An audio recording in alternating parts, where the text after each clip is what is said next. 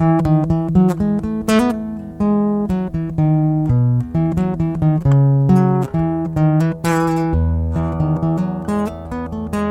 the morning, my brothers and sisters in Christ, how are you today? Welcome to St. Mark Bemidji's podcast, a podcast about redemption from our sinful failings through Jesus Christ our Lord, and about the glory of the one true God, now and forever. I want to thank you for joining us today. This podcast is nothing without its supporters, just like you. You support us through your listening and sharing it with others. Without you, it's just ones and zeros sitting on a storage medium somewhere on the internet. I've talked about this topic before, and I'll probably talk about it again. Prayer. People are always asking for prayers from us as a turn of phrase, and it's also said that prayer is powerful. Is that all true? Well, we are actually supposed to pray always. The Bible commands us to do it several times, such as in Ephesians 6, where the Holy Spirit inspires Paul to pen, And pray in the Spirit on all occasions with all kinds of prayers and requests. With this in mind, be alert and always keep on praying for all the Lord's people. Pray also for me, that whenever I speak, words may be given me, so that I will fearlessly make known the mystery of the gospel, for which I am an ambassador in chains. Pray that I may declare it fearlessly, as I should. In John 15, verse 7, Jesus says, If you remain in me, and my words remain in you. Ask whatever you wish, and it will be done for you. And in James chapter 5 it is written, Is anyone among you in trouble? Let them pray. Is anyone happy? Let them sing songs of praise. Is anyone among you sick? Let them call the elders of the church to pray over them and anoint them with oil in the name of the Lord. And the prayer offered in faith will make the sick person well. The Lord will raise them up. If they have sinned, they will be forgiven. Therefore, confess your sins to each other and pray for each other so that you may be healed. The prayer of a righteous person is powerful and effective. So, after reading just these few verses, we can see we are actually are to pray often. And it's good that believers and non believers alike encourage us to do so, even if they don't know what they're asking. And it is powerful. There's some serious language in there. God knows exactly what we need and when. And as those verses also state, God takes our requests seriously, and He's going to handle our problems for us. We're talking to the creator of the universe here. He's not constrained by time, physics, chemistry, biology, or any of the other ologies. But he's not some sort of holy vending machine, is he? Because we don't always know what's best for us. Any of you listening who have kids or even experience with kids know that one. But unlike us fallible earthly parents, he does know the perfect course of action.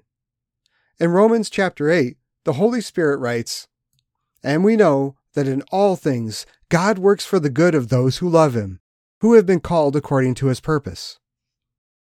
Why do I quote this verse here? Because no, God isn't a holy vending machine.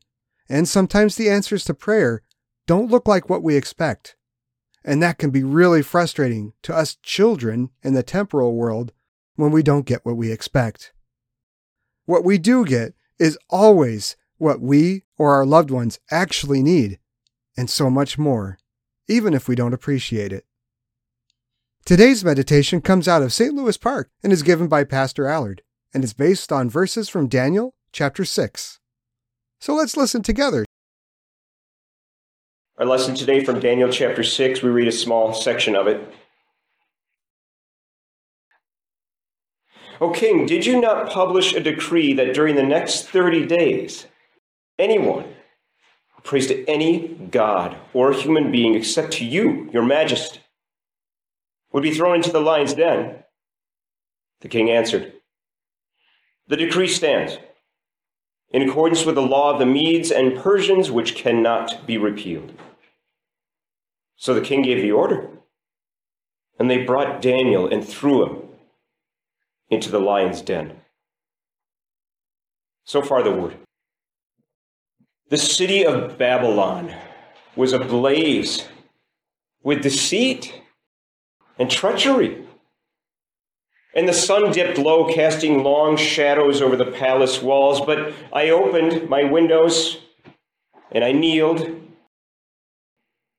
and I faced the city of my ancestors, Jerusalem. My heart stirred with longing for the God of my forefathers and I asked him for help, for mercy. And the door creaked open, and a shadow came in and whispered to me, Master, the decree has been passed. And I turned, regret weighing heavily on my shoulders. So be it, I replied. My devotion belongs to the Most High. The days passed, and I continued to open my windows out the palace wall. Anybody could see me.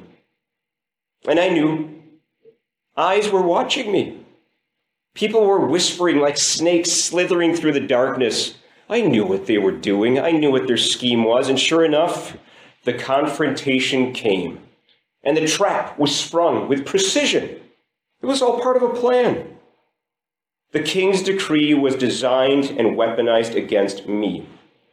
And they hurled their accusation then to the king with venomous delight. You could see the glee in their eyes. My fate was sealed, they thought, as I was dragged before King Darius, a crown heavy with regret upon his brow. Daniel, he began, you have defied the law. And now even I cannot save you. Today, we are seeing and going to see a reformation. Sure, this is not the days of Martin Luther, but this is not the first time that such a thing has happened in the Church of God, and it's certainly not the last time. We see a reformation of the church before us, and we are going to see God purposefully repeating a pattern and teaching us how he snatches victory from the jaws of defeat. Darius's decree is where we might think this started. And it was a threat. It may not have been Darius's idea, it came from the nobles. But Darius's decree went out and it was a threat to the very life of Daniel.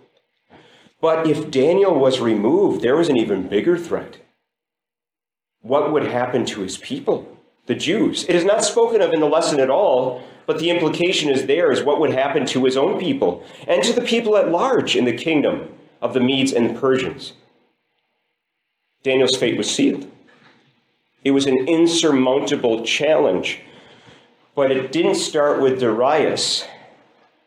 It started with Daniel, chapter 6, verse 3, and I quote now, Daniel so distinguished himself among the administrators and the satraps by his exceptional qualities that the king planned to set him over the whole kingdom. And so the plan was hatched. Of, forget about the satraps, there was 120 of them there were three administrators. Daniel was one, and there were two others, and these two others said, No way is the king going to put him over the rest of us. And so plays out the tired theme in history of a man, anybody, a human being, a woman, or a man who does their work with integrity, with respect for the truth. And then there's the others who seek only raw power and fear those with integrity and those who seek the truth. That is where this plan was hatched. But I don't want to, blame just the, the nobles. I don't want to blame just them. What about Darius? What was the king thinking, right? Didn't he think at all? Did he think ahead? He surely must have known the God of Daniel and that Daniel could only pray to the God of the Jews, as they might call it. And yet he stamped it, the decree. Did Darius think at all? Do we think at all? Are we ready and are we thinking ahead for not just the unbeliever? It's easy to pick on the unbeliever, What about when the next believer in our orbit? What about even a fellow member of Timothy who we've known here for years? Could be anybody. And then suddenly they start to dismiss some aspect of Jesus Christ's will. Have we thought ahead? Have we thought precisely what we will say in scenarios like that? Because if we don't, we'll, we'll say nothing, or we might even find ourselves saying, oh, yeah, yeah, yeah, and condoning the selfish path they're going down. I think there's a reason that there's a big fat Bible in the entranceway just to the left when you walk in. I don't know the story about that, but I like it. That the school of old was not the teacher's way, ideally. That the church of now is not Pastor Allard's way, ideally. It's God's way. And so I think that Bible stands at the entrance as a testimony to us all. This is God's church. And we have the privilege to be part of it.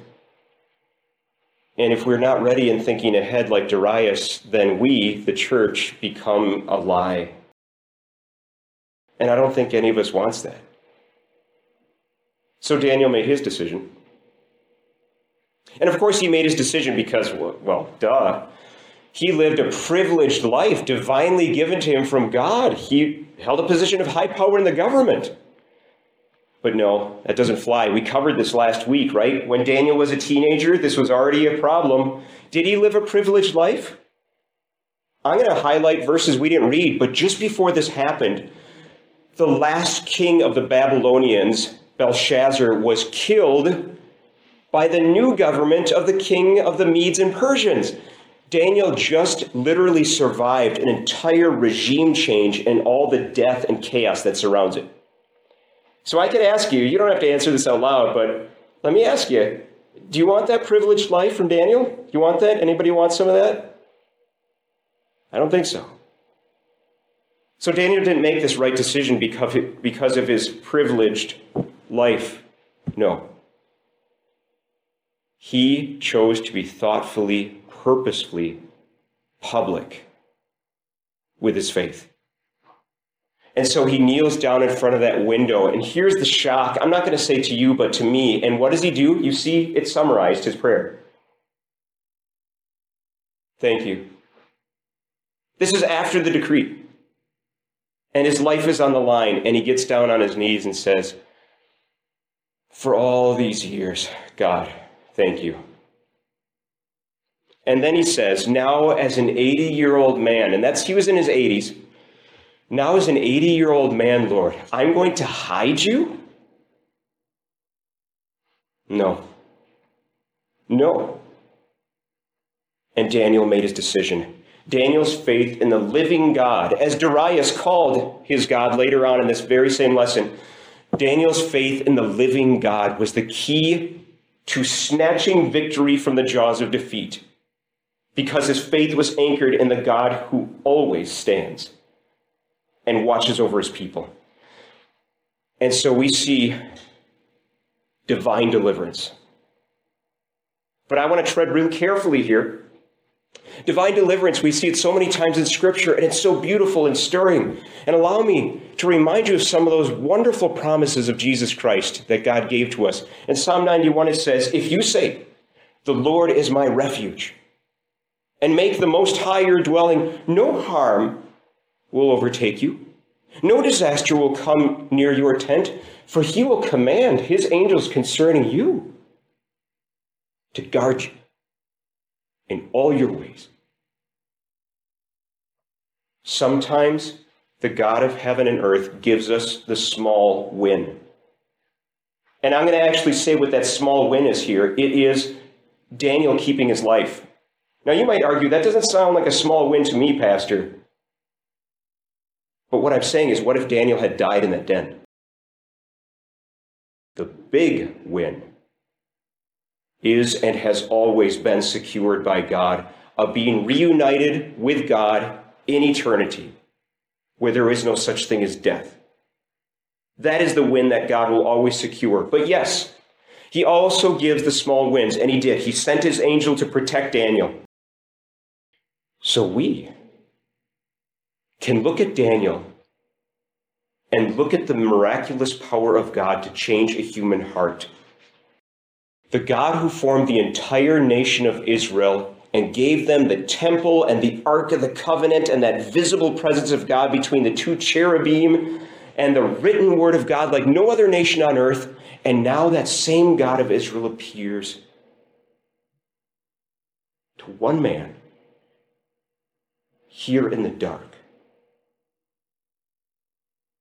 And with that threat of his life all around him, all that night, what's the first thing that happens when that den was cracked open in the morning and Darius calls out to Daniel? My king, live forever. Let me ask you, would that be the first words out of your mouth when kings, the king says, Are you okay? I don't think so. I think our imagination can run wild as to the things we might say or do to the king if we had a chance. But Daniel says, No, my king live forever. But notice what else he said. In God's court, in the King of Kings' court, he has found me innocent, even though you and your nobles found me guilty. I am innocent, and I have never tried to harm you, my king. The very essence of snatching victory from the jaws of defeat. A practical way to stand firm. Think ahead of what you will say and do when the unbeliever or the believer, somebody claims to be a believer, says, I dismiss what this Jesus says. Think ahead.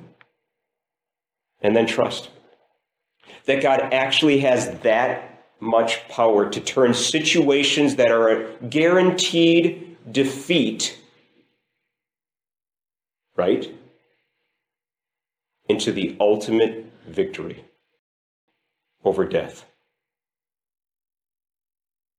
And so let's get, go back to that conversation between Darius and Daniel right before he was sentenced. I, Daniel, said to the king,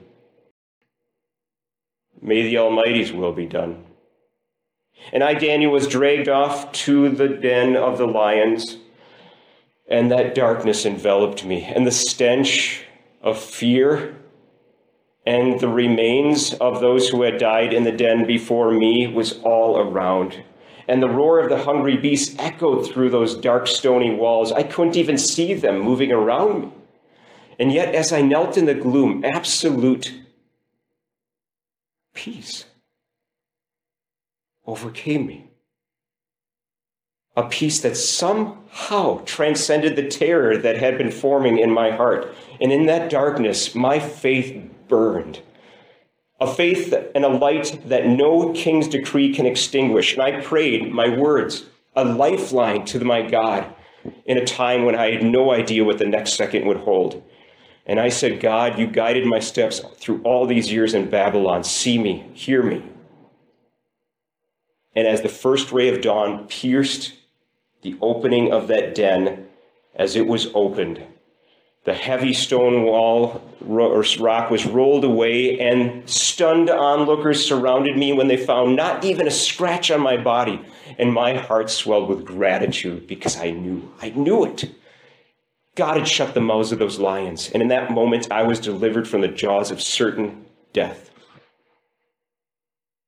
And so it was. In that year, that King Darius then made a decree after what he saw. And I quote his decree In every part of my kingdom, people must fear and reverence the God of Daniel. And so a reformation occurred again. Granted, this was not the days in the Reformation of Martin Luther, we understand that, but this is a, reform- a reformation. In fact, it is God's intent that the church, and by extension, the hearts of every human being here, including this preacher, continues to go through and is in a constant state of reformation, of reforming back around the truth.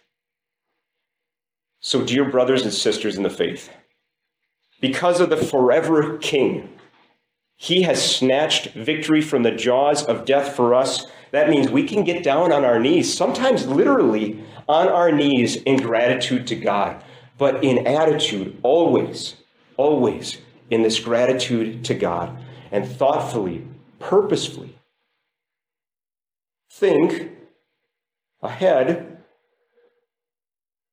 and be public with your faith. How else will the next Reformation happen? Amen.